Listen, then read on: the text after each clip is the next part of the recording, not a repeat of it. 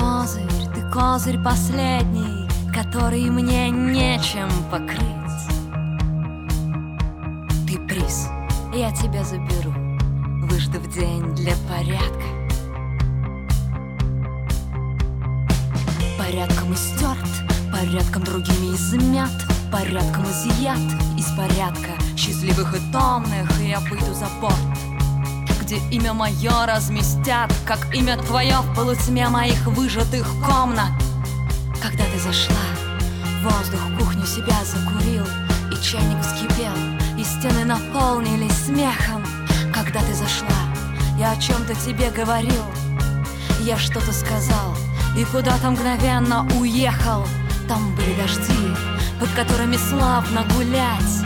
Укутав лицо в обнаженную гибкую влагу. Там были дожди, и дожди были там только для тебя.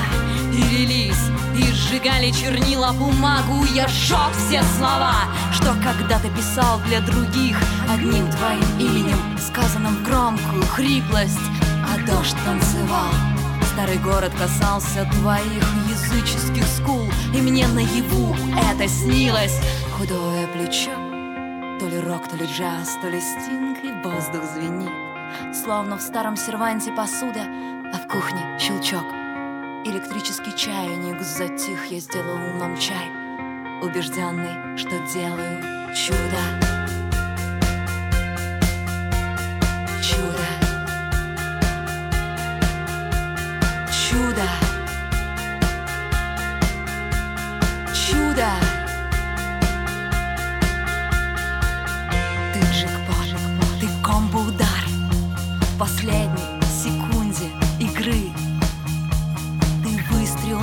Слепого солдата, попавший в десятку Всем самого доброго вечера. Это Prime Radio Беларусь. Меня зовут э, Дмитрий. И мы, как всегда, с э, историями, которыми случились с нами, мы хотели бы поделиться, конечно, с вами, с нашей дорогой аудиторией, где бы вы нас не слышали. Истории, как всегда, по нашему разумению, мы выбираем те, которые выбиваются из какой-то и медиа, и не медиа повседневности. Все-таки, а, по большому счету, наша миссия теперь в данные времена, в такие смутные времена, все-таки а, дать вам понять, что не только федеральные и прочие повестки во главе угла стоят, стоят, есть какие-то и человеческие, и творческие истории, на которые стоит обратить внимание. И надо сказать, представляя нашу сегодняшнюю героиню, которую мы позвали, она согласилась, спасибо ей заранее, а я могу сказать только то, что когда ты даже на удаленке изучаешь ее медиабиографию, создается впечатление и закрадываются какие-то небеспочвенные подозрения, а, что она расшифровала рецепты времени и что у нее в сутках как минимум там 48, а то и больше часов, потому что, ну, не знаю, как успевать в стандартное время.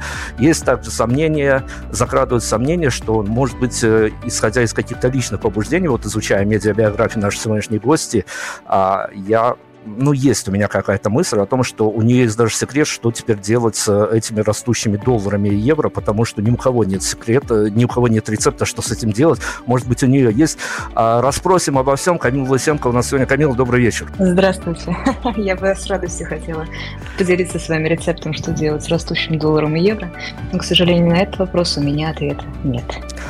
Ох, как боюсь, у большинства населения, и главное, что этот вопрос всех пугает. Ну, давайте тогда, Камил Михайловна, начнем с вами вот с чего. Хотел, конечно, бы спросить, действительно, а, понятно, что я как медиа-менеджер, как представитель музыкального медиа, мог бы сослаться на эту историю, что это приятный инфоповод, выходить с новой программы э, из какой-то такой, ну, не медиа-спячки, конечно, там у вас все бурлит и приключение за приключением, но, тем не менее, вот э, момент э, такого творческого затишья затишья, она напрягает эта проблема как э, точка пересборки себя новой для новой программы, может быть, даже для новой аудитории, или это уже на профессионализме и, в общем, на такие мелочи даже не отвлекаешься? На самом деле, вы правильно заметили, что у меня было медиа затишье, но оно было скорее в публичной сфере, потому что те программы, которые я делаю, обычно требуют очень большой подготовки. Это не только на этапе сценария, но еще на этапе репетиции, и треков, и видео, и много чего еще. Поэтому то, что было публичным затишьем, было для меня периодом очень активной внутренней работы творческой, э, без которой я бы не смогла выйти на сцену. Поэтому это даже не вопрос пересбора, это вопрос того, что наконец-то пришел момент, когда я могу показать то, над чем работала полтора года, те смыслы, которые нашла, те интонации, те, не знаю, эмоции – и мне кажется, что сейчас для этого самый лучший момент, потому что долгое время я действительно не могла выходить на сцену по каким-то своим личным убеждениям, по событиям, которые происходили и вокруг, и в моей жизни. Но сейчас все сложилось, и это был период активной внутренней работы, которую пора показать. Ну что, я должен, конечно, своей-то аудитории праймовской, я, конечно, не буду сильно уходить в какие-то доисторические широты, но я должен сказать, что наша сегодняшняя гостья, она и поэт, и, как в Беларуси, нежно говоря, поэтка, и режиссер, и писатель-прозаист, и чего только с ней не случалось. И поэтому а, я, конечно, хочу опять-таки отослаться к тому, что новый выход в свет после такого медиа-затишья, личного, опять-таки, он э, несет в себе какие-то челленджи, ну, не знаю, какие-то такие вызовы, которые еще по большому счету могут удивить, или опять-таки пауза, потом снова выход с новой программой. Но по большому счету уже об удивлениях каких-то творческих или человеческих э, разговора не идет, а просто есть надобность снова общаться с аудиторией. Ну, на самом деле, любой выход на сцену для меня это всегда удивление, потому что иногда такие вещи случаются и в зале, и в городах, в которых я играю, что нарочно не придумаешь, достаточно их просто записывать, поэтому это каждый раз вызов, это каждый раз испытание, это каждый раз говорить про новое, это в первую очередь попытка переоткрыть что-то в своей жизни, чтобы потом это отдать людям, поэтому, естественно, это вызов. А, и та программа, которая сейчас будет, эта программа называется, простите за тавтологию, как это называется, она именно про поиск, про поиск новых слов, про поиск новых понятий в мире, в котором слова стали терять вес, и в мире, в котором смысл слов стал подменяться. Поэтому для меня это очень большой эксперимент и большой вызов. И я очень надеюсь, что мне удалось воплотить эту идею максимально. Ну, плюс формат тоже совершенно новый, поэтому а здесь, здесь будет еще испытание новым форматом. Давайте я зайду на свои медиаполя, что называется. Я когда готовился к интервью, конечно, побывал во всех ваших эклектичных состояниях, от а, музыкальных альбомов до изучал вашу режиссерскую карьеру и прочего, прочего. Наткнулся только на удивительную мысль. Она, может быть, удивляет меня, как э, представителя жанра журналистики а у вас она, может быть, объясняется вполне себе резонно. Почему такое маленькое, количество интервью с Камилой Лысенко можно встретить? Это м, такой камень в огород моим коллегам-журналистам, музыкальным и прочим, пишущим, говорящим и прочим, или есть авторская концепция о том, что как можно меньше общаться с журналистской братьей, это тоже приветствуется. На самом деле я последнее время отказывалась от всех интервью. Вы первый э, за я не знаю, наверное, за последние несколько месяцев, кому я сказала «да», потому что мне не хотелось говорить действительно журналистами. А сейчас они задают те вопросы, на которые безопасно отвечать сложно человеку с моим характером и с моими принципами. Поэтому я долгое время действительно не выходила в публичное пространство, сейчас возвращаюсь в него аккуратно и осторожно. А, но вообще, в принципе, мне кажется, что дело артиста, режиссера и создателя – это создавать в первую очередь. А раздавать интервью, если есть возможность потратить это время на создание, я обычно выбираю именно этот способ. Но иногда, иногда говорить следует действительно, и редко встречается интервьюер, с которым приятно общаться, Поэтому, да, я стараюсь быть немножко избирательной. Тут эклектичность, и в разных жанрах и стилях вас можно заметить а, совершенно порой взаимоисключающих. Вот опять-таки вопросы, как все удается, как это все заключается в одном человеке. Но с другой стороны, я сейчас не буду, наверное, заходить э, на вот эти вот красные линии и разговаривать о каком-то целом медиаобразе, который артист, э, писатель, поэт пытается а, либо сделать, либо прибегает к помощи э, вечно грустных, но все знающих, все умеющих СММщиков на окладе. Но, тем не менее, вот как вам кажется, а, принимая во внимание вашу избирательность в разговоре с журналистом, а, в вашем данном случае Камил Лысенко, она может появиться в неком эфире, телевизионном радиоэфире именно как спикер и, ну, может быть, так звезды сложатся, настроение такое, или просто вот хороший интервьюер попадется, и может ли она наговорить э, ровно столько, чтобы разрушить свой какой-то а, годами, месяцами э, создавающийся медиаобраз? Ну, мне кажется, это странный вопрос, потому что, знаете, ответом на ваш вопрос может стать один из СММщиков. У меня нет людей, которые пишут за меня, и нет людей, которые формируют мои мысли. А, вообще, главное, что я пытаюсь донести своим творчеством и, как вы сказали, моим образом, это честность. Потому что мне ее очень сильно не хватает в мире вокруг. В мире, где всем правят лайки, очень тяжело оставаться честным. Поэтому, наверное, а, я не очень люблю общаться с журналистами и прочим, потому что во всем этом есть какой-то неприятный флер демонстрации себя. Я не очень люблю это потому что для меня важнее говорить в текстах, говорить в видео, говорить в каких-то проектах, а не говорить, не выстраивать медиа-образ, как вы правильно сказали. Поэтому, отвечая на ваш вопрос, я не представляю себе ситуации, где я могла бы наговорить что-то, что не исходило бы не из меня. Соответственно, как я могу разрушить свой, как вы сказали, медиа-образ, если я просто ничего не создаю. Очень хочется действительно, чтобы в этом интервью в главе угла была какая-то честность, откровенность. И вот как раз-таки о откровенности, как нам кажется, как работникам э, музыкального СМИ, а, многое поменялось по разным обстоятельствам за последние несколько лет. А тут можно ссылаться э, на неизбежность каких-то историй, можно ссылаться на то, что ну вот как-то так переживаются все эти истории у каждого по-разному. Но есть у вас ощущение, что вы вернетесь э, на сцену а, с большим а, туром, который вам предстоит и тому подобное, а, в несколько иной медиареальности? Абсолютно. Я абсолютно в этом уверена. Я уже вижу, как это происходит. На самом деле, действительно, очень сильно поменялся контекст выступлений. И если раньше я выходила на сцену примерно зная, кто окажется в зале, какие это будут люди, о чем они будут думать, что они будут испытывать, то после произошедших событий э, очень много поменялось. Я скрывать не буду. Одни, одной из причин, по которой я не выходила на сцену, стала э, очень резкая, очень негативная реакция части аудитории на часть из моих слов.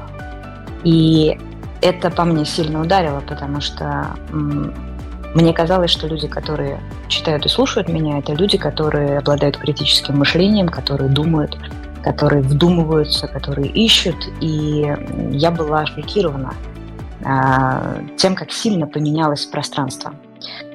Потребовалось время, чтобы с этим справиться, и я знаю, что сейчас и в этом туре, и в грядущих выступлениях атмосфера будет совсем другой. Но на самом деле погода, назовем это так, погода аудитории, погода людей менялась несколько раз. И то, что я наблюдаю в последние месяцы, это какая-то дикая, живая жажда, потребность людей в том, чтобы ощутить себя живыми, ощутить, что они могут чувствовать, что они могут думать, что они могут надеяться, что что-то еще будет хорошо. И я хотела поговорить именно об этом. И сейчас вся программа, в принципе, весь тур и тексты, которые я пишу, они именно про это. Не отворачиваться от плохого, не забывать, не делать вид, что его нет, но при этом э, не дать этим ублюдкам себя доконать. То есть продолжать жить. И я знаю, что когда я выйду на сцену в этот раз, это будет совершенно другое ощущение. У меня уже был один концерт в Саратове, следующий будет в Москве, потом Питер и другие города. А каждый раз это будет чувствоваться сильнее. То, что люди голодны. Точно так же, как я сама голодна. Просто голодны до жизни. Поэтому да, это сейчас совершенно другая будет история. Но вот же дилемма, которая включает то, что вот здорово, что вы отлично понимаете, что погода изменилась, и состояние изменилось, и, наверное, даже триггеры, которые людей зовут на концерты поэтические и прочее, тоже изменились. Э, не развлекаться люди туда идут, а за несколько другими ощущениями в данный момент. Но это одна сторона медали. Другая сторона медали, э, вот эта вот дилемма не мучает автора в каких-то таких, э, ну, подсознательных, что ли, вещах, что надо учитывать э, факторы, барометры и прочее, и прочее, а тебе не хочется менять ни свою риторику, ни свою концепцию, и если тут задачка а, попробовать вписаться в то, что происходит, не говоря ни о том, что там цензурировать и тому подобное, мы не об этом. Сейчас, а именно не вкладываться в какие-то такие тренды, которые, а, в общем-то, можно легко оседлать, и тут не о конъюнктурности, конечно, речь скорее о настроенческих трендов и просто дать людям того, чего они хотят, а либо наоборот попытаться все-таки, ну, как можно больше не, не сгинаться под э, напором всех обстоятельств и, грубо говоря, ну, попробовать э, нести опять-таки себя настоящую и я не знаю, я почему задаю этот вопрос, потому что нас тут э, буквально носит из стороны в сторону в формате два интервью в неделю. Мы чего-то только не наслушались. Кто-то и переобувается в воздухе, а кто-то просто а вот не может э, ну, просто физически, элементально не может а, встречаться с слушателями, со зрителями. Дилемма относительно того, как видит себя Камил Лысенко в данных медиа обстоятельствах, она где-то повисает в воздухе или тоже можно игнорировать вполне? Вы знаете, я об этом думала. А, думала даже в двух контекстах. Ваш вопрос, по идее, имеет два вопроса внутри. И я попробую ответить на оба. Вопрос первый про перебывание.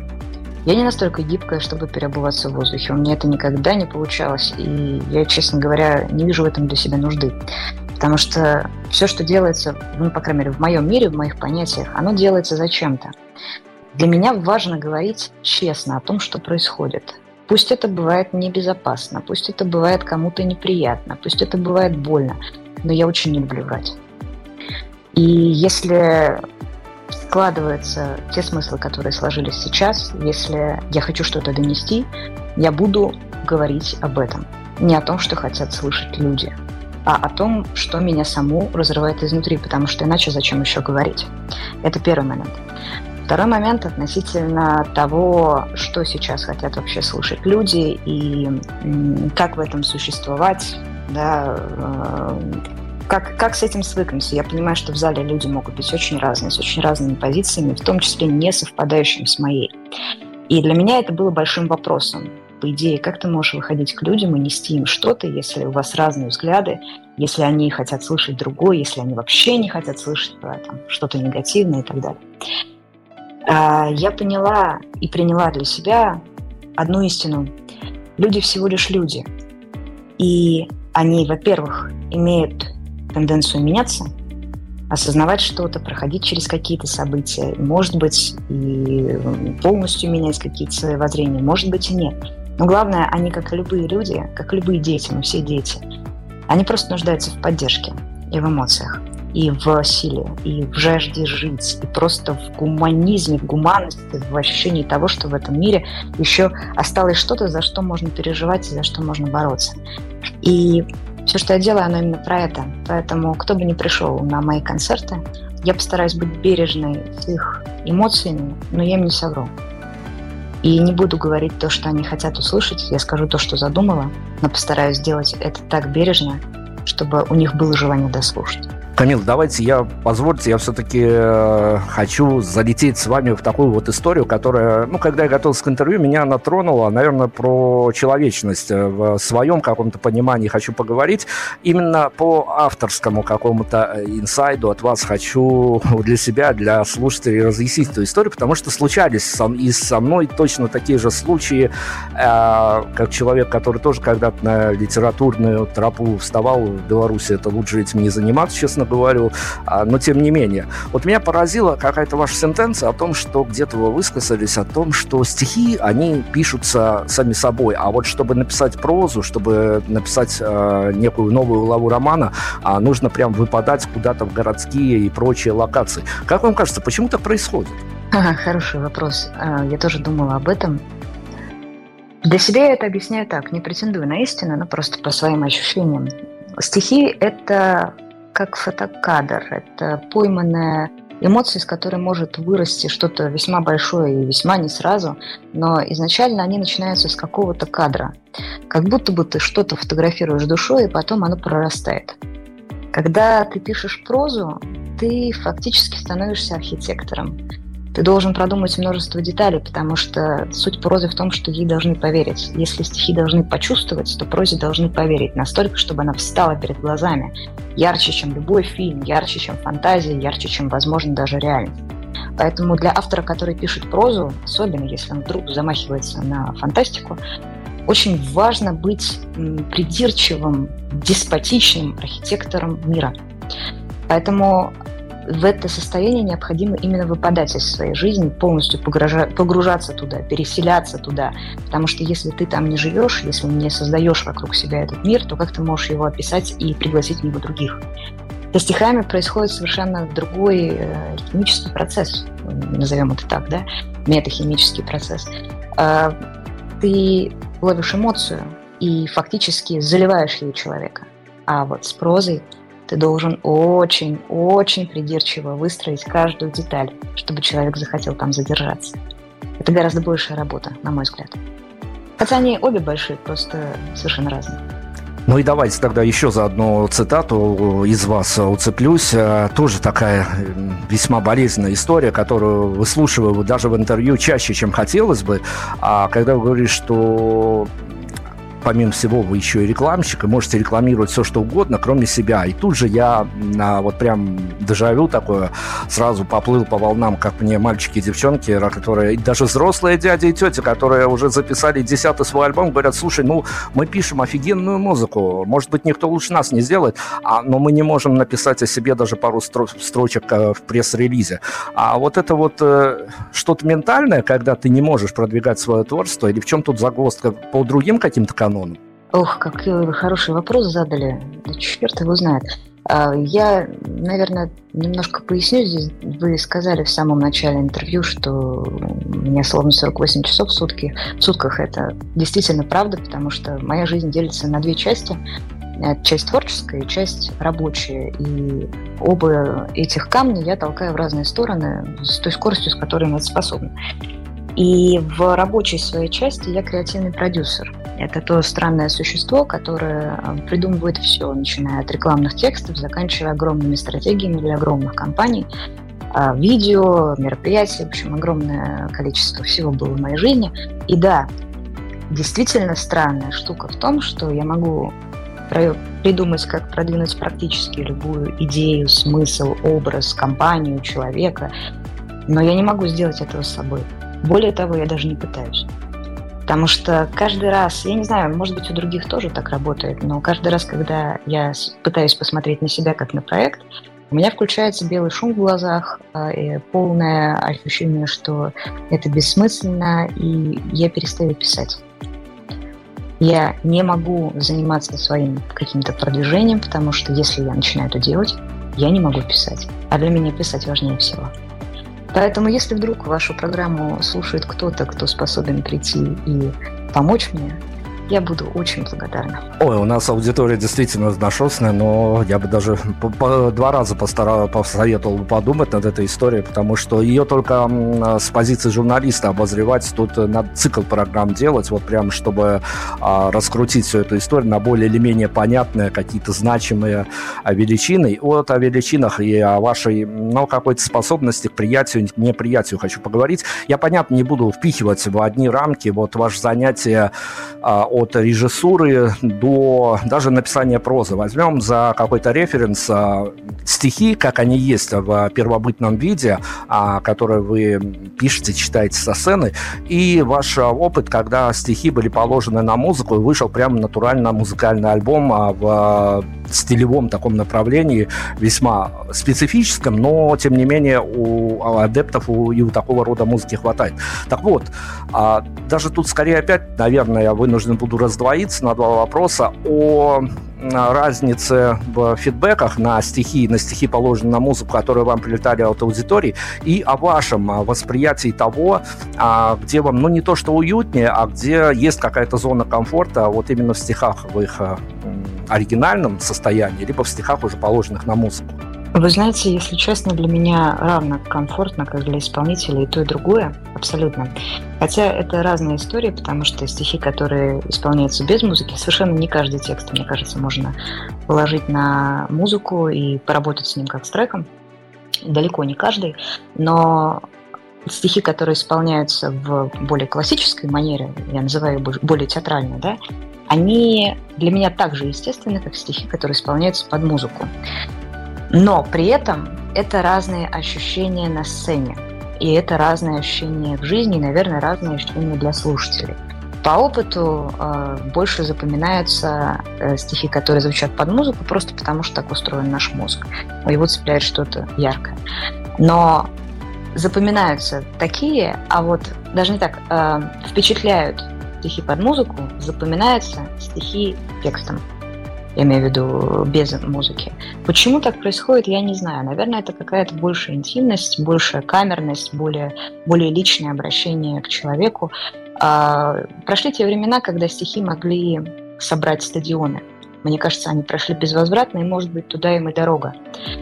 Главное, что сейчас у нас есть возможность вот этот маленький и, казалось бы, двумерный мир стихотворения, написанного на листке бумаги, фактически превратить во все что угодно. И, наверное, именно поэтому у меня правлений все там, начиная подкасты, театры, концертные версии, э, видеоверсии и прочее, там, то, что будет еще дальше, то, что мы сейчас готовим.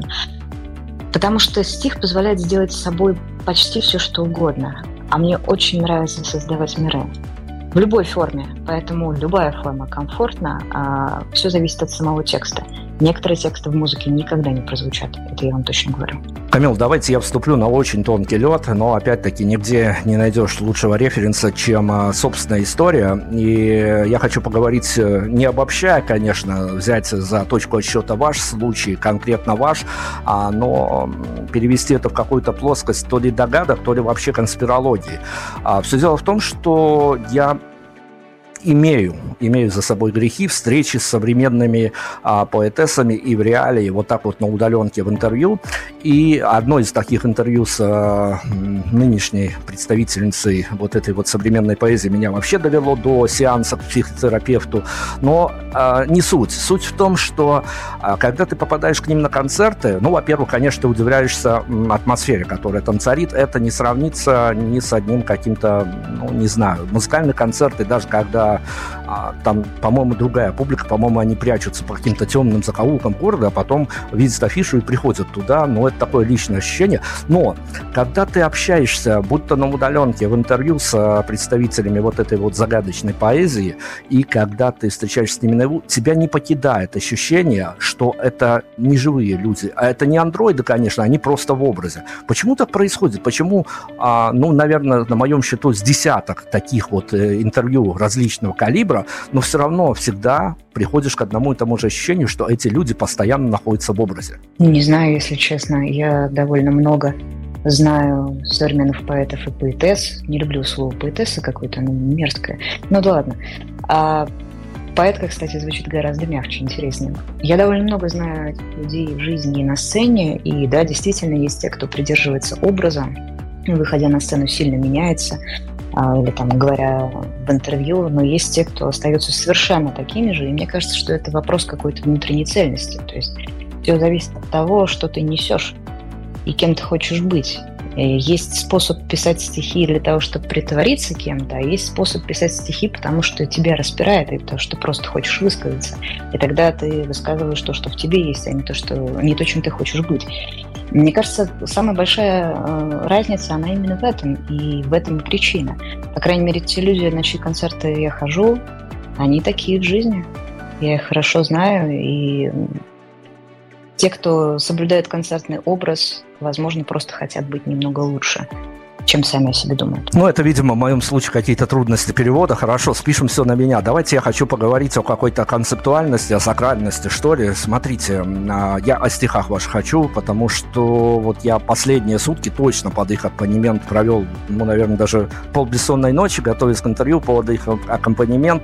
И, опять-таки, может быть, это субъективно, не вкусовщина ни в коем случае, а скорее субъективная точка зрения опять э, сложилось какое-то впечатление, что а, ваша лирика, она всегда о...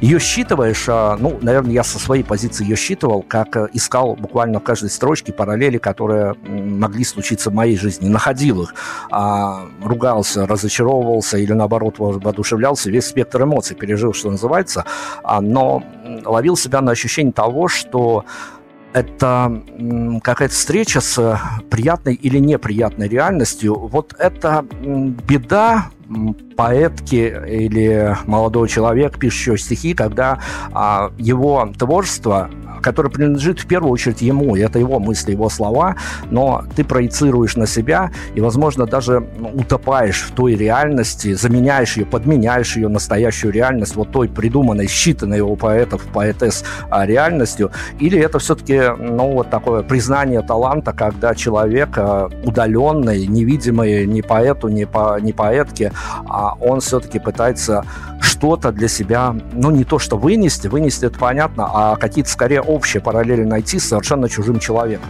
Ну, боги с вами, ну какая же это беда? Это наоборот, мне кажется, самое лучшее, что может произойти в творчестве, и именно за этим оно и нужно. Зачем люди читают стихи, зачем они слушают песни или, я не знаю, смотрят фильмы, читают книги? Они ищут свои истории, они ищут ответы на свои вопросы. Мы все это делаем. Есть те, кто еще пытается что-то писать и выразить, а есть те, кто просто ищут свои ответы, ищут свои эмоции, лица своих людей. И великими историями, великими текстами, великими фильмами становятся только те, где люди способны увидеть себя. Это все есть зеркала, и только за этим это и нужно, потому что единственная цель творчества – это оказываться в нужном времени, в нужном месте, рядом с человеком, которому оно необходимо. И мы, как авторы, можем все что угодно закладывать, но наша роль заканчивается ровно в тот момент, когда текст или фильм, или трек, или спектакль выходит к людям. Дальше уже роль зрителя, она гораздо более важная, чем роль автора, потому что зритель всегда призма, через которую все это преломляется и обретает совершенно новые смыслы. Я знаю много историй, до меня доходили, люди писали о том, что там кто-то делал предложения с помощью моих текстов, кто-то э, использовал их как мотивацию в сложных для себя обстоятельствах, кто-то находил в них такие смыслы, в которых я вообще даже не задумывалась о них.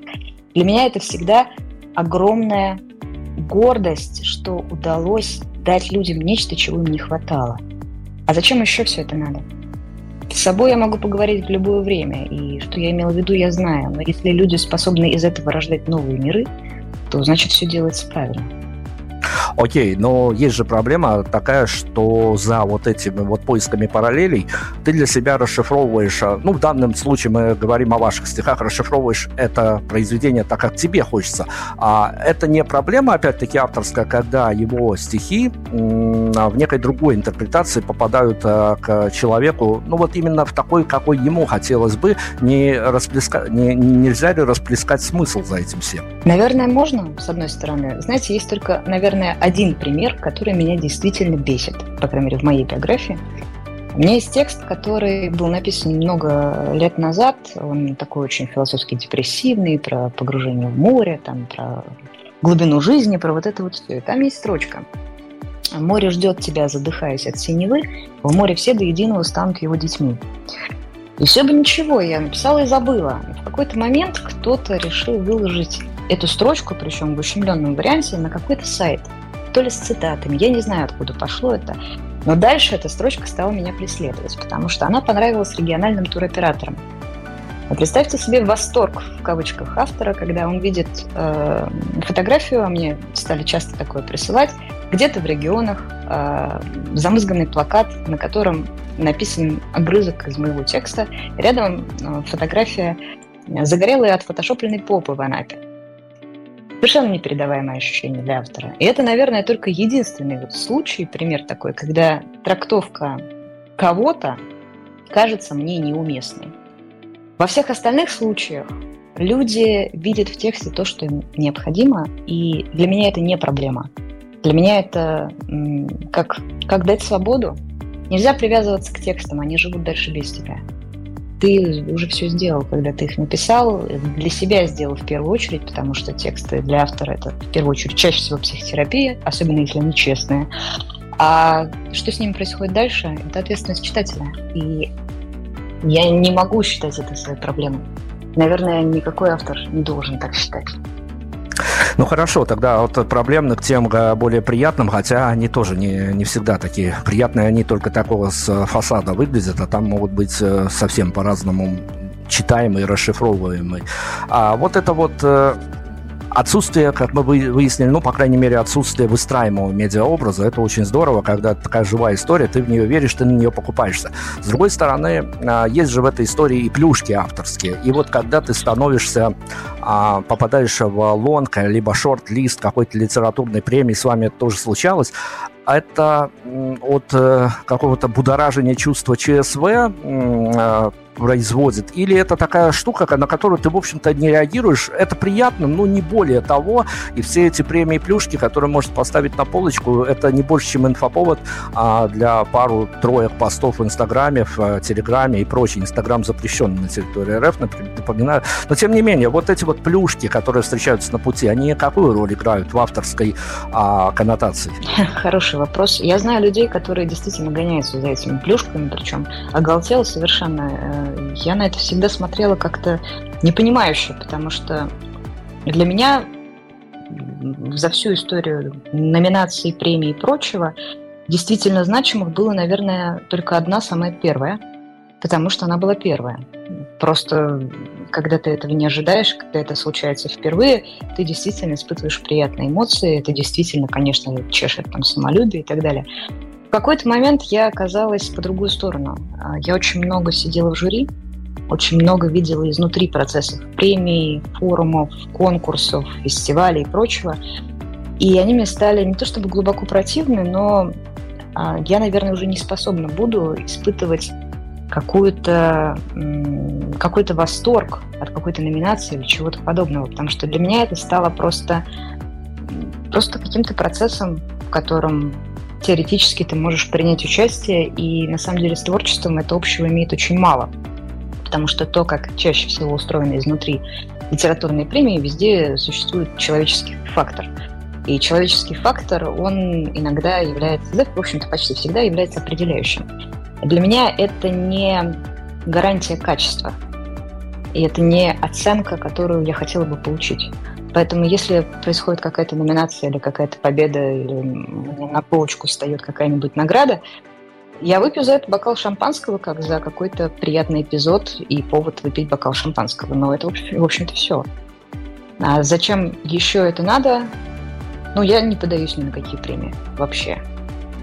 Мне иногда пишут или номинируют, но сама, чтобы я села и куда-то подавалась, нет, я такого уже даже и не помню, когда последний раз такое делала. Хорошо, давайте еще о приятном. А, от э, музыкальной составляющей, когда ты записываешь альбом, э, и ну вот все, вот финальный выдох, альбом готов, э, больше ничего не хочется переделывать, хотя там предела совершенству нет, тому подобное, он все равно до попадания к слушателю еще должен пройти какую-то модерацию, причем это не день, не два. И то же самое, ты написал э, книгу стихов, э, либо даже прозу, отдаешь ее в издательство, идут трудные переговоры, там э, корректура и прочие, прочие штуки. И, в общем-то, для автора теряется ощущение какого-то праздника. Конечно, можно собраться вот именно в день релиза твоей пластинки музыкальной, когда она на стримингах появляется, а можно собрать все это осколки праздника и устроить себе такой настоящий праздник авторский, может быть, даже не публичный. То же самое с выходом книги, когда ты знаешь дату, пометил ее в календаре, и потом даже можно какое-то новое платьишко купить и прочее, прочее. Но это все такой добор, что называется, праздничного настроения. А вот когда для автора случается ощущение такого внутреннего праздничного праздника, он не, не показушный, не, даже по его поводу даже не хочется давать никаких ни интервью, ни прочих, ни прочих. Есть какой-то такой единовременный момент авторского праздника? Я не знаю, как у других авторов. Для меня окончание чего-то большого а, я не знаю, это может быть все что угодно, начиная от альбома или книги и заканчивая, допустим, новой концертной программой, это всегда тошнота. Потому что когда работа закончена, ты оглядываешься назад, и ты притронуться к этому не можешь, потому что тебе реально уже начинает всего, над чем ты так долго трудился, и ты слишком долго в этом прожил. По крайней мере, у меня это так. Момент своеобразного праздника для меня, по крайней мере, происходит где-то в середине, когда ты уже точно понял, что ты это сделаешь, ты уже точно знаешь, как это будет, и ты чувствуешь, что у тебя достаточно сил, чтобы это правильно воплотить. И каждый новый, каждая новая нота, каждый новый текст, каждая новая найденная история в э, сценарии или в концертной программе, она становится своеобразным праздником, она становится наградой. Ты ни с кем не можешь это разделить, потому что не можешь объяснить этот восторг даже самым близким людям. Но как ты им объяснишь, что ты просто буквально готов на стену лезть от того, что у тебя вот здесь сошлись слова как надо? Они пальцем у виска покрутят в лучшем случае. Или что вот именно эта нота, она вот сейчас прям дофига удалась. И только тот, кто вместе с тобой это делает, может это понять. Вот это самый большой пик, для меня, по крайней мере, самый большой восторг. Потому что сколько бы я ни пыталась испытать эм, удовольствие и довольство в момент, когда все уже сделано, или в момент презентации, премьер чего-то, что я обычно испытываю это усталость и тошнота и желание забиться куда-нибудь с книжкой. Не очень, не очень экстраверт, совсем не экстраверт. А, и просто пережить этот момент, чтобы наполниться чем-то новым. Потому что когда ты все отдаешь, ты становишься пустым, а помнил, как был полон. И очень хочется снова наполниться, а нужно время. Поэтому самый лучший момент где-то в середине тогда и праздник. Боюсь, что не про вас этот вопрос, хотя, опять-таки, это все фасад, а там могут скрываться разные истории. А окончание какой-то большой работы а, больной, больной для автора такой работы, на которую, может быть, э, прям требовалось ответить на какие-то вопросы, которые висели в воздухе, и творчеством требовалось ответить на эти вопросы. Я не на пустом месте задаю этот вопрос, потому что, опять-таки, от э, музыкантов, от э, драматургов наслушался в интервью таких историй. А есть момент, ну вот что-то подобное вы уже сказали, но это такая история лайтовая, которая не приводит к последствиям. А теоретически, конспирологически или в реальности, а вот этот вот момент, когда история закончена. Все, что на данный момент я хотел сказать миру, я сказал. Иногда э, у некоторых артистов а, это приводит к достаточно сильной и, ну, в лучшем случае, недолгой депрессии. Депрессии есть место в этой истории? Это на самом деле действительно очень тяжелая тема. И я не знаю ни одного человека, который что-то бы писал и не был бы знаком с ощущением полного падения – нет, это действительно есть, и я иногда не могу с этим справиться. Это происходит очень тяжело, причем это то самое жуткое чувство, когда кажется, что ты больше вообще никогда ничего не напишешь. То дальше ты будешь либо только повторять то, что ты уже сказал, либо читать старые тексты, либо просто стоит уже бросить все и уйти. У меня такое бывало не раз. А, я заметила в этом какую-то систему, связано с действительно окончанием каких-то больших работ, и поэтому разделила свою жизнь на две части. Поэтому у меня есть часть, которая подвержена только творческому влиянию, и часть, которая более приземленная, связана с работой в рекламе, с работой в стратегии, в креативе, вот в этом всем. В момент, когда я полностью падаю в творчестве, я ухожу в работу. И это единственный баланс, который позволяет с ума не сойти. По крайней мере, мне потому что я очень тяжело переживаю момент такого крайнего падения и пробовала переживать их по-разному. Уходить в работу – это самый безопасный для меня способ, который не травмирует людей вокруг, э, не приводит к каким-то рискованным историям или чему-то подобному. Поэтому да, это случается, это тяжело, этого не избежать никак, но это можно прожить, если сконцентрироваться на чем-то еще. Разделить жизнь на две части, с одной стороны, было, наверное, самым лучшим моим решением, потому что это позволяет не сойти с ума. С, другим, с другой стороны, самым худшим, потому что у меня нет времени вообще никакого, никогда. Я не знаю, как близкие, друзья, любимые, они вообще меня терпят, потому что у меня никогда нет времени. И обо встрече со мной нужно договариваться за месяц вперед и периодически проверять, чтобы не забыла. Но это помогает выжить. Я не знаю, как иначе бы с этим справлялась, потому что это страшное ощущение и страшное, страшный период, который совершенно невозможно ускорить.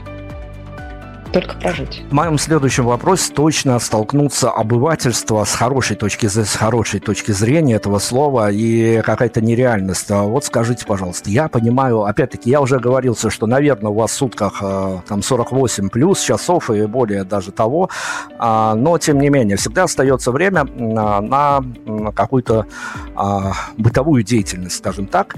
И вот, опять-таки, чтобы никому не врать, э, беру себя за пример, я как-то не смешно и не странно звучит в Беларуси, иногда нет-нет, да переодеваюсь местного политтехнолога, и вот когда я в роли политтехнолога делаю некие задачи, которые нужно сделать, я выхожу на улицу, и, к сожалению, к своему, ну, не буду утаиваться, я смотрю на идущих рядом, э, рядом хороших, добрых белорусских людей, я смотрю несколько другими глазами, к сожалению, с плохой точки зрения, потому что, а, ну, скажем так, ради них, а ради того, чтобы их а, поймать на чем-то и заставить сделать то, что нужно, я еще 15 минут назад сидел и делал какие-то дела, неведомые им. Так вот, я хочу спросить, вот в реальной, в обывательской, в бытовой жизни ощущение того, что вы автор контента различного, заходящего кому-то, не заходящего, оно для вас создает какую-то параллельную вселенную, которая, может быть, даже какой-то другой походкой позволяет ходить в булочную? Или это история, которая все-таки мирно существует с реальностью и а, свысока на своих сограждан вы не смотрите? Но с высока не смотрю. Мне это, в принципе, не очень свойственно, потому что да, да, кстати, это интересная история. Меня довольно часто считают высокомерной, а, и связано это в первую очередь с тем, что я всегда хожу прямой спиной. И это баг, который э, со мной существует с четырехлетнего возраста, меня это вбили, а, и на уроках хореографии многолетних.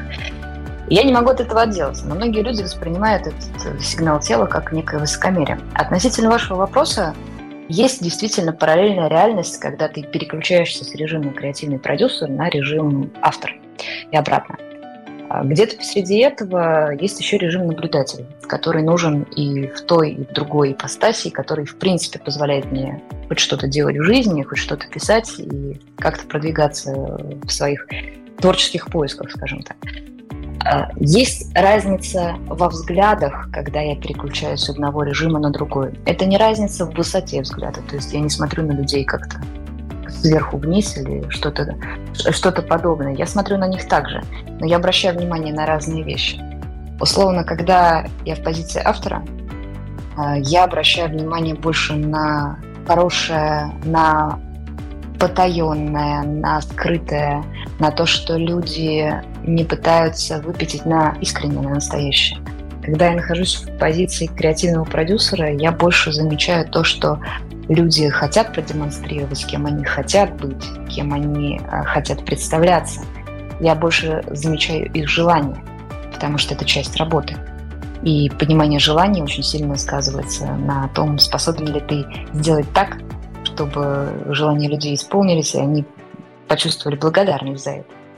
Это разные совершенно режимы, и здесь есть отличия во взгляде, но при этом я не могу сказать, что какие-то слишком большие изменения происходят во мне. Я все тот же человек, просто с разными очками, которые выбираю в зависимости от цели, наверное, на сегодняшний день. Хотя иногда это взрывает мозг. Переключаться между разными режимами бывает тяжеловато. Но следующий Но вопрос... на все есть режим наблюдателя. Да, следующий вопрос, он, наверное, не столь близок к творчеству, а скорее действительно к а, вашему креативному ремеслу. Вот еще одна составляющая вашей метавселенной. А, поэтому как э, креативщик, как рекламщик, это примерно то же самое, что политтехнолог. А, единственное, что методы у них разные, но примерно цель одна и та же. Ну, с э, плюс-минус, скажем так.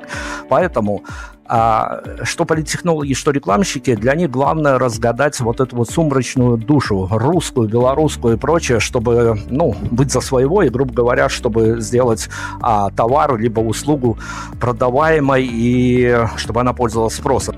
Так вот, методы, конечно, у нас э, с вами э, профессионально могут совершенно разные, но цель примерно одна и та же. Так вот, я хочу спросить в связи с этим. Вы, как э, креативщик, который расшифровывает некую ментальную зависимость людей от того или иного товара, услуг, от того, под каким соусом ему предложить этот товар или услугу, и, как ни странно будет звучать, жители, живущие в моей стране, жители, живущие в вашей стране, а, могут вполне себе, ну, абстрактно, но более или менее вменяемо э, сформулировать историю, которая называется американской мечтой. Можно ли, если у вас какая-то формула, в которую можно вогнать понятие русская мечта вот из того, что вы уже расшифровали некую ментальную составляющую, кто и зачем и почему а, нужен а, вашим согражданам в плане того, на что вы опираетесь, а, работая в креативных полях? Ох, какой интересный вопрос. Но на самом деле на него нельзя дать, мне кажется, однозначного ответа, потому что как креативщик и рекламщик, я в первую очередь скажу, что а, вы не обрисовали целевую аудиторию. Слишком широка она, если говорить о всей стране. Потому что русская мечта для человека, живущего в условной Элисте, в условной Пензе и в условной Москве, это будут три совершенно разные мечты. Плюс мы еще сюда добавляем возраст, добавляем пол, и у нас получается огромная картина. Поэтому э, я бы не взяла на себя ответственность говорить о мечте всего народа. Ни вашего, ни нашего. Я, кстати, очень люблю Беларусь. Э, но это невозможно. Потому что все, кто пытается придумать однозначную мечту для всех, чаще всего лгут. И эту мечту навязывают.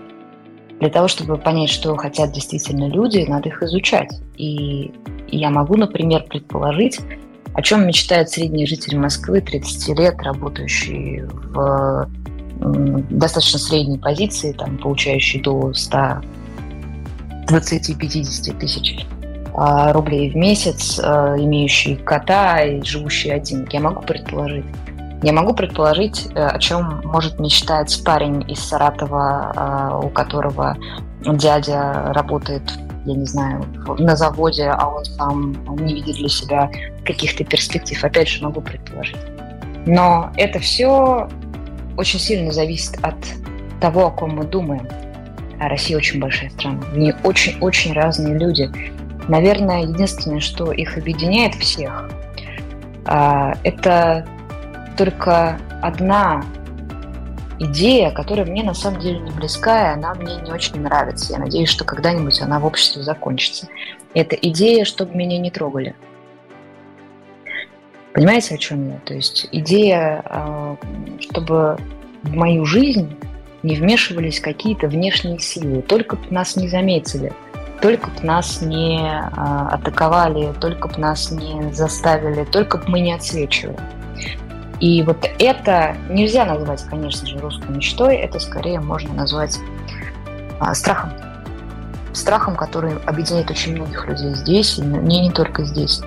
Я очень надеюсь, что этот страх будет проработан народом, и будет движение в сторону разума, в сторону свободы, в сторону того, чтобы действительно выражать свои желания, а не свои страхи. Ну, давайте я тогда эту тему буквально на 5 секунд еще проброшу. Тут не аналитика, тут скорее я к вам а, за ощущениями. Вот эту вот формулу, которую я слышу от многих а, русских музыкантов, и тоже она, не сказать, чтобы отдавала каким-то позитивом. А, но, тем не менее, если, конечно, суммировать то, что я слышу от людей, которые тоже генерируют контент в разном его понимании, от литературы до музыки, драматургии и прочее, по ощущениям, Россия это для грустных? Сейчас да. Но сейчас Россия это для обиженных. Я надеюсь, что это исправится. Я очень надеюсь, что Россия будет для умных, для талантливых, для свободных, для счастливых. А, к сожалению, пока Россия для обиженных. Но я вижу, как это начинает меняться. Это дает мне надежду. Действительно дает. Хорошо, давайте я еще хочу успеть вот буквально хотя бы пунктиром пробежаться по еще одной очень специфической истории. А, ваш подкаст «Кантугеза» посвящен литературе. Я не знаю, от, э, от э, опишите как-то опять, хочу от вас инсайды получить, от, от триггеров, которые привели к тому, чтобы заняться, потому что это очень специфическая история, и это а, очень специфическая история даже не столько авторски, сколько в получении фидбэка. Это очень трудная история, подкастерская история вообще очень трудная. Ты работаешь на очень удаленную аудиторию, и там попробуй еще угадай, что и как а, зайдет, не зайдет. Э, вот для вас на данный момент подкаст «История литературно» сложная, но очень а, приятная, понимание, вплоть до того, что я как живой пример того говорю, что я прогуливаюсь. Не то, что даже, хотя я понимаю, что не для этого сделано, это сделано для того, чтобы действительно ты мог сосредоточиться и быть в какой-то м, такой достаточно закрытой локации. Но я даже прогуливаюсь под эти истории, они чем-то меня тоже вдохновляют, но тут пойди разберись чем. Для вас что такое история с подкастом «Come Together» на сегодняшний момент? Для меня это огромная любовь, на самом деле. И, как ни странно, подкаст «Come Together» из всего, что я делала за всю мою, мою жизнь, наверное, в плане творчества, принес мне больше всего положительных отзывов и фидбэка. Я имею в виду даже не количеством, а каким-то э, своим наполненностью, что ли, насыщенностью, потому что я была удивлена, когда поняла, что люди действительно отзываются на эти истории, отзываются на книги и начинают думать иначе, задавать вопросы, начинают читать. Почему я вообще начала это делать? История простая. Я обожаю книги и читаю всегда, когда у меня есть время. То есть действительно я тот человек, тот редкий человек, который читает по две книги в неделю минимум. Если есть время, то я могу читать по две книги в день. Но такое случается нечасто, к сожалению. Поэтому у меня огромная библиотека, огромное количество историй, фактов, которые я тщательно коллекционирую, и мне всегда очень хотелось ими, ими делиться и их рассказывать людям, потому что своих близких я, честно говоря, уже заколебала.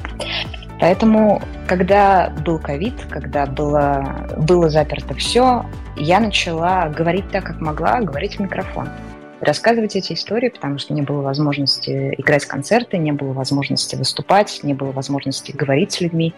Я стала говорить через подкаст и незаметно поняла, что это удивительное пространство, где ты опять же можешь создавать аудиоспектакли, а я к этому отношусь как к аудиоспектаклям, к, к историям, которые у меня не хватает возможности воплотить на сцене, но я могу хотя бы воплотить их в аудиоформате. И ты можешь нести какие-то смыслы э, людям той форме, которая захватывающая для них и которая удобна для них, потому что далеко не каждый может прийти на концерт, далеко не каждый может э, даже найти время послушать трек э, так, чтобы прям вдуматься в него, посидеть, посмотреть видео и прочее. А поставить на фон подкаст и внезапно узнать что-то, просто прогуливаясь, как вы сказали, или за мытьем посуды, или, я не знаю, с прогулкой собак, э, с собакой, это очень простое действие, и оно приносит мне огромное удовольствие в процессе создания и в процессе деления этими историями, и оно приносит удовольствие людям. И мы на этом удовольствии сходимся, и у людей пропадает страх чтения. Вот это самое важное для меня, что есть в этом подкасте. Мне очень лестно, когда люди начинают читать книги после того, как я о них рассказала.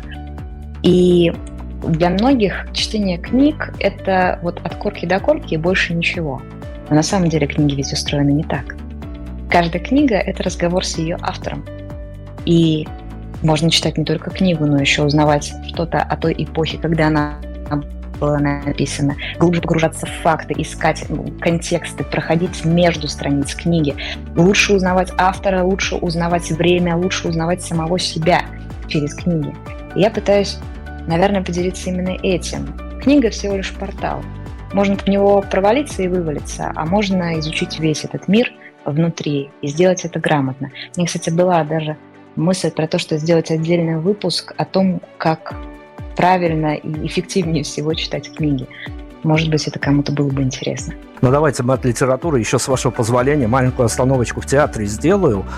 И тут такой себе, конечно, рояль в кустах, но я обсуждал эту тему в разные времена и с владельцем, а, прям вот натурально владельцем ваших московских независимых театров, и с э, драматургами, которые пишут для этих театров, э, к вам с тем же вопросом, потому что тут э, действительно тема такая народная, тема любимая. Э, наверное, мифологическая история. Хотя, с другой стороны, услышав ответы в разных э, интерпретациях на этот вопрос, тут еще большими вопросами задаешься. Но поработав в качестве режиссера в э, театре, а вы скорее подтвердите или опровергнете историю о том, что театр – это то место, где количество интриг зашкаливает на квадратный метр даже больше, чем в администрации президента? Да, я это подтвержу, я в этом распишусь э, кровью своей, которую я выхаркала, мне кажется, за это время, а, пока работала с государственным театром. Театр – странная штука. Это магия, которую видит зритель, и это ад, который творится за кулисами. Причем Скорее всего, так не во всех театрах, я не могу, естественно, отвечать за все. Есть очень разные люди в этой среде, есть великолепные, волшебнейшие существа, с которыми хочется не разлипаться и оставаться рядом с ними э, всю свою жизнь. А есть люди, которых э, хочется максимально избегать, потому что количество яда и мотки интриг, которые они несут с собой, они действительно просто чудовищные. Честно говоря, после моего... У меня был, были разные опыты работы в театре. Это были как небольшие независимые театры, где я приходила как приглашенный режиссер. А, это были режиссура фестивалей, премий и прочего. И это была работа в Амхате. Я не хочу ничего плохого сказать про Анкова. Я очень благодарна этому месту, благодарна э, за тот опыт, который получила. Но после него я не хотела выходить на сцену год. Просто физически не могла себя заставить вернуться к именно сценическому проявлению, потому что есть театр как действо, есть театр как имя, все это прекрасно, все это замечательно, у всего этого истории и свой смысл, а есть театр как механизм. И этот механизм может в некоторых местах, особенно там, где его касаются человеческие руки, чудовищно сбоить. До смешного, до абсурдного, до каких-то детали, когда ты просто хватаешься за голову и думаешь, ну этого просто физически не может происходить. Ну зачем вы это делаете? Но это есть. К сожалению, это есть. Не во всех театрах, не всегда, но в некоторых это встречается. Бороться с этим достаточно тяжело, но единственный эликсир, спасающий от человеческого фактора, называется человеческий фактор. На каждого человека, который плетет какие-то интриги, находится тот, кто протягивает руку помощи. Наверное, так устроена жизнь, так устроено все. И, в общем-то, и в литературной тусовке то же самое, и в рекламной тусовке то же самое. Но в театре это, наверное, более драматично, более ощутимо.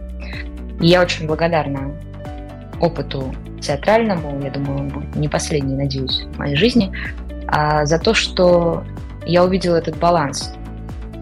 Любые интриги, любые негативные проявления человеческой натуры, даже самые яркие, самые опасные, самые тяжелые, могут быть исправлены людьми, которые относятся адекватно, которые протягивают руку и которые действительно занимаются искусством, а не попыткой затормозить любые процессы. Так что люди, они всегда и везде всего лишь люди. Ну, давайте еще подфиналивая всю эту историю о людях, и чтобы наша разговорная история как-то закольцевалась, э, я начинал интервью с того, что вы возвратились э, на сцену, и совсем скоро ближайшие уже концерты, вот буквально на носу. А в конспирологию хочу к финалу грохнуться, прям вот со всего разбега. А давайте представим, напридумываем, нафантазируем э, какой-то идеально случившийся в один прекрасный день, идеально для вас концерт. Ну, не знаю, по вашему настроению, по отдаче публики, свет, звук, все стало как надо, и, в общем-то, и публика хорошая. Вот, а, понятно, частная история, но очень хочется ее обобщить и получить хоть какой-то хоть какой-то вы, вывод из этой, ну, такой сказочной, что ли, нафантазированной нам с вами прямо сейчас ситуации. Ну, после вашего идеального концерта, вот который сложился, просто одним словом сложился, куда бы вам хотелось, чтобы отправлялась публика, учитывая ее состояние, учитывая погоду за окном в разных смыслах этого слова? Здесь сейчас, случись вот завтра идеальный концерт, куда бы вы хотели, чтобы публика на дверях, с какими мыслями и куда бы она шла после вашего концерта? Это очень интересный вопрос. Я об этом никогда не думала. Я, наверное, хотела бы чтобы они шли к любимым людям. Потому что если это идеальный концерт, то они наполнены. Люди, выходящие из зала, наполнены, они сияют, они что-то про себя поняли, может быть, на что-то решились. Я бы хотела, чтобы они шли к любимым людям, если они есть, делились этим ними. А если их нет, я бы хотела, чтобы они шли туда, где у них требуются какие-то перемены, чтобы у них после концерта хватило сил и хватило задора, заряда на то, чтобы что-то изменить к лучшему. Для себя, для своих людей, для своего дома, для своей страны, для своего города. Просто туда, где они долго не решались быть. Вот, наверное, вот так. Но это очень хороший вопрос. Я подумаю еще на досуге об этом. Спасибо. Опять-таки отошлюсь к дебюту нашего интервью, к разговору о журналистах. Э, это здорово, я еще раз подтверждаю, это здорово, что вы старайтесь игнорировать журналистов вот прям двумя руками за эту историю. Всегда говорю, лучше слушайте там а, музыку, стихи, читайте, не слушайте интервью, но интервью все-таки иногда бывает необходимо. И сторонясь журналистов, э, и да и журналисты иногда спят в шапку по причинам там осенних депрессий и прочих депрессий, у журналистов почти всегда депрессия. Тем не менее, а, опять-таки, может быть, с прицелом на недалекое будущее, с таким заходом собрались, э, пересобрали себя, собрались э, с новой программой, а, есть какой-то для вас важный вопрос, который, возможно, в интервью никогда до этого не задавали, и потом еще чертовы журналисты не зададут, а он для вас очень важен в плане того, чтобы на него ответить публично. Вот он на данный момент есть для вас, существует? Вы знаете, наверное, это странно признавать, но такого вопроса у меня нет. Потому что я не даю особенно интервью, но я очень честна в стихах. В общем-то, все, что я хочу сказать, все, что я хочу донести, оно всегда видно в стихах.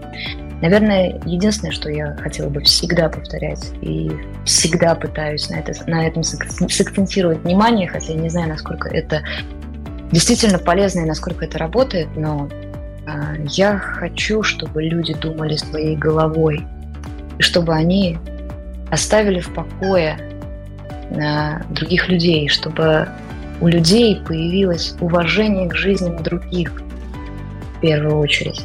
Это то, что я пытаюсь нести, уважение к жизням других людей.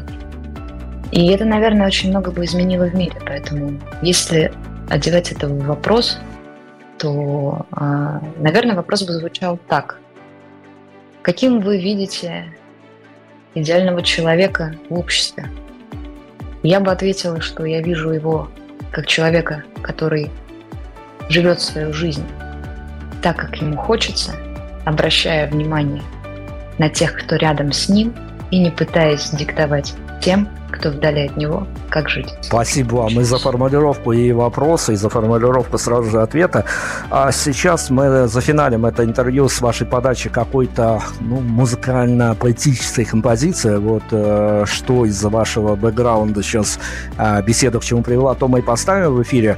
А, и нужно же заканчивать на какой-то рекомендательной ноте, потому что из, из каждого интервью хотя бы какая-то толика пользы должна быть. Так вот, э, именно вот вам я хочу задать этот вопрос, опять-таки, исходя из э, того, что в неимоверных э, стилистиках и прочих, и прочих вы себя попробовали этот вопрос и меня беспокоит, и беспокоит некоторые проценты моих сограждан, да, и сограждан в вашей стране я тоже, думаю, беспокоит. Что делать, если ты человек, э, ну, скажем так, э, не какого-то офиса, сугубо офисного уклада, а еще и э, некими творческими позывами тебя тащит иногда заняться некой, неким творчеством, я не знаю, от рисования до как это называется, до распиливания по дереву. Если э, с тобой случается история, когда тебя какая-то тема очень-очень сильно волнует, вот прям ты э, на эту тему хочешь как-то отреагировать, а она тебе не дается, ну, в силу нехватки таланта, в силу непонимания всей этой истории, а углубляться а, в ее изучение, ну, флер а, того, что тебе хотелось изначально сделать, потеряется на этом фоне. Вот если тебе хочется на какую-то тему сделать что-то, а она тебе просто вот физически, ментально не дается. А ваши рекомендации отбросить это, идти дальше, либо все-таки остановиться и понять, что эта история настолько важна, что на нее действительно надо тратить часы, а, месяцы, ну, желательно, конечно, не годы, потому что там можно сойти вообще в философию уйти. Но вот так вот, э, налегке отвечая на этот вопрос, остановиться и пробивать эту тему, поскольку она важна, либо э, вот, ну, можно обругать себя, что не хватает таланта, и идти дальше. Мне кажется, здесь надо в первую очередь задать себе вопрос. А ты действительно можешь это отбросить? Потому что если ответ «да», то лучше отбрасывать. В мире очень много прекрасных занятий, с которыми можно скоротать жизнь. И э, творчество, честно говоря, совершенно не панацея и не то, что всегда удовольствие. Более того, оно способно очень многого лишить. Именно за счет того, что на него сходит огромное количество времени, внимания. И мне кажется, что для людей, которые действительно погружены в творчество по полной, очень тяжело, а, очень тяжело их партнерам, очень тяжело тем, кто рядом с ними. Потому что это пытка, когда рядом с тобой человек, у которого всегда будет что-то важнее, чем ты. И надо задать себе такой вопрос. Могу ли я это отбросить? Если ответ нет, то вот тогда тратить уйму времени, уйму сил, вгрызаться до последнего, пробовать, делать не получается, получилось не так, неважно, продолжать, продолжать, продолжать, потому что по-другому все равно ты не сможешь. Здесь нет никакой-то особенной морали, мол, 10 тысяч часов, и у тебя обязательно получится. Может не получиться. Нет никаких гарантий. Нас всех может завтра переехать к черту трамвай. Но проблема в том, что для людей, которые это делают, выбор не стоит. Они просто по-другому не могут. Поэтому можете – отбрасывайте. Не можете – удачи и храни вас боги. Пусть оно так и будет.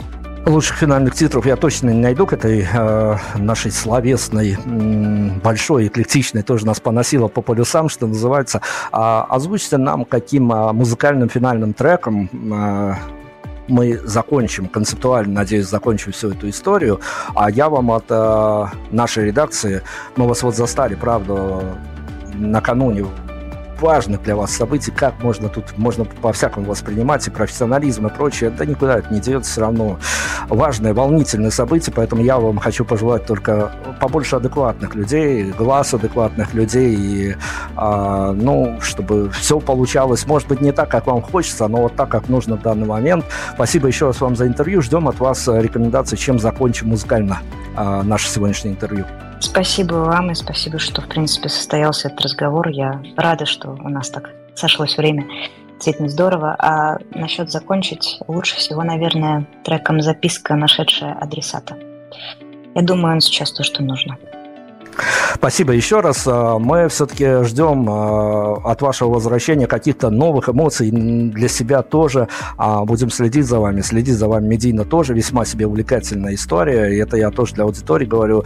А вот прям пометьте, даже если вам будет чем заняться, все равно подключитесь, э, проведите там час-два, вас э, эта история завлечет, и я думаю, что а, останется в каких-то фейворит-листах, вы будете туда раз от раза возвращаться. Камила Лысенко была с нами сегодня. Еще раз удачи вам на волнительных ближайших концертах с новой программой. Спасибо огромное. Это случается так. Начинаешь ходить повсюду. Джазовые вечера, курсы лепки утят из глины, дегустации. Меда, сыра, вина, конечно же. Половина времени рушится гильотиной. Все еще жив, паскуда. Жив шельмец, все волочит ноги. От дома к работе, от бара койки, отели, ресепшены, новостройки, лица размыты, помады, стойки. Новый диван в берлоге. Это случается очень быстро. Раз. И ты несешь на себе ее запах. Два. Ты сам запах, вы запах, халат с запахом. Три. И в тебе просыпается столько страхов, что ты сам становишься страхом. Потерявшим свой он монахом, шах джаханом, сраженным шахом. Прочих нахуй. Прочих. А что с них с прочих? С дурной овцы ты хоть тулуп на память, Прошлое любит мешать да спамить, Память лучше тела ее губами. Я никогда, никогда, никогда не любил кого-то настолько точно. И не сходишь дождем по ее ключицам. Комната, аквариум наоборот. Завтрашний день никогда не случится Сегодня никто из вас не умрет Только сжимается кислород Становится видимым, как душа. Сегодня никто из вас не умрет но ты стараешься не дышать. Время проекция на обшарпанном потолке. Путь от зомби до строителя храма пройден. Если вчера ты заснул на ребре бытия никем, то завтра ты проснешься у Бога в ладони. Камикадзе не верят в Бога, но чувствуют волшебство.